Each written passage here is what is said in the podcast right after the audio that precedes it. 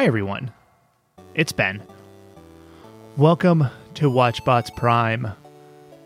So, over the last few weeks, as I've been doing work on the couch, I've been watching some old Transformers.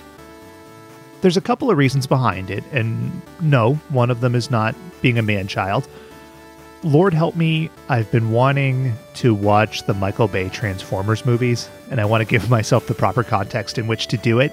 Like, it's summer blockbuster season, and with everything going on, obviously that's not happening this year. Although I am very excited for Tenet, um, and probably will brave a theater. But anyway, but like those movies feel so bombastic and over the top, and I think I've only seen about half of them, so I've just been I don't know, oddly fascinated with watching them lately. And I mean, we'll talk about Transformers again on the show at some point, but like I watched the first season, which is 13 episodes, and went, oh, this is oddly coherent, right? Like it's episodic, there's some continuing narrative, it's the same general group of Transformers. When the hell did this go off the rails? And immediately discovered that it's in the beginning of season two, where you could tell they decided they needed to spend a little bit less money on it, so everything just looks a little bit cheaper. And characters are just showing up out of nowhere. Like all of a sudden, there's an episode in there where, like, Perceptor, the microscope, shows up, and Beachcomber, the hippie geologist Autobot, shows up, and it's like, who the fuck are these guys? But it's really, it's weird stuff. I mean, watching those episodes sort of not binging them at all, but you know, watching them regularly just underscores like, oh, this is very slapdash and very ramshackle, but I respect it. I suspect G.I. Joe is the same way. I'll, I'll, get to that too. I am committing to watching Transformers the movie, the, the animated one, with Unicron and Galvatron and, and Optimus Prime shit in it and all that. It's a bummer. I'm sure it will be. I haven't seen that movie in at least 15 years, but it's okay. I mean, it's another thing to pass the time here, and there ain't nothing wrong with that, right? Speaking of passing the time, this week we are returning to the merry world of Marvel, and we're really pushing the limit on nostalgia here. We're talking about one of Marvel's most lasting heroes, who's seen some rough patches over the years, but he's in full force today, baby. We're talking about Iron Man. And Iron Man's seen a lot of incarnations over the years. There was three or four attempts to get him into a movie. Uh, Tom Cruise was attached at one point. There was an just a horrible cartoon in the mid 90s. But as Robert Downey Jr. brought the character back to prominence, he showed up in about 150 fucking cartoons, and it's one of those that we're talking about. This is 2010's Iron Man Armored Adventures.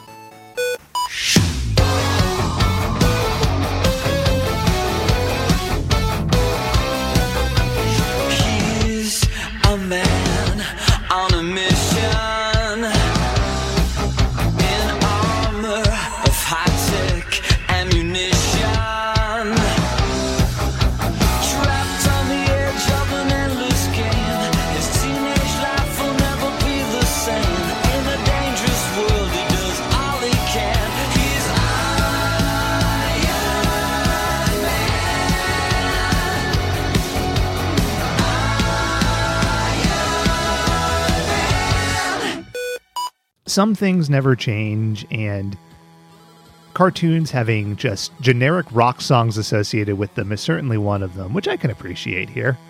The show was produced in France. It feels very French, and it's sort of a spin on Iron Man. Everybody's a sexy teen. The world is sparsely populated. Like, there's these big cities with not a lot of people in them, but it's fun. It's actually, you know, a fairly quality cartoon. Was there anything to joke about? I don't know. I guess we'll find out.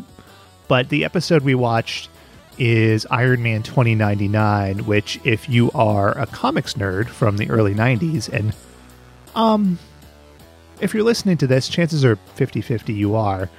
Uh, you'll remember Marvel 2099, which was a time when Marvel decided to just put all of their heroes in the future and put them under different identities. Kind of weird, kind of fascinating, but it, it's fun stuff. Anyway, it also involves time travel. So yes, I'm sure we will be digging into every minute detail of that, but yeah, yeah, I think it'll be a good one. But I think that'll do it for today.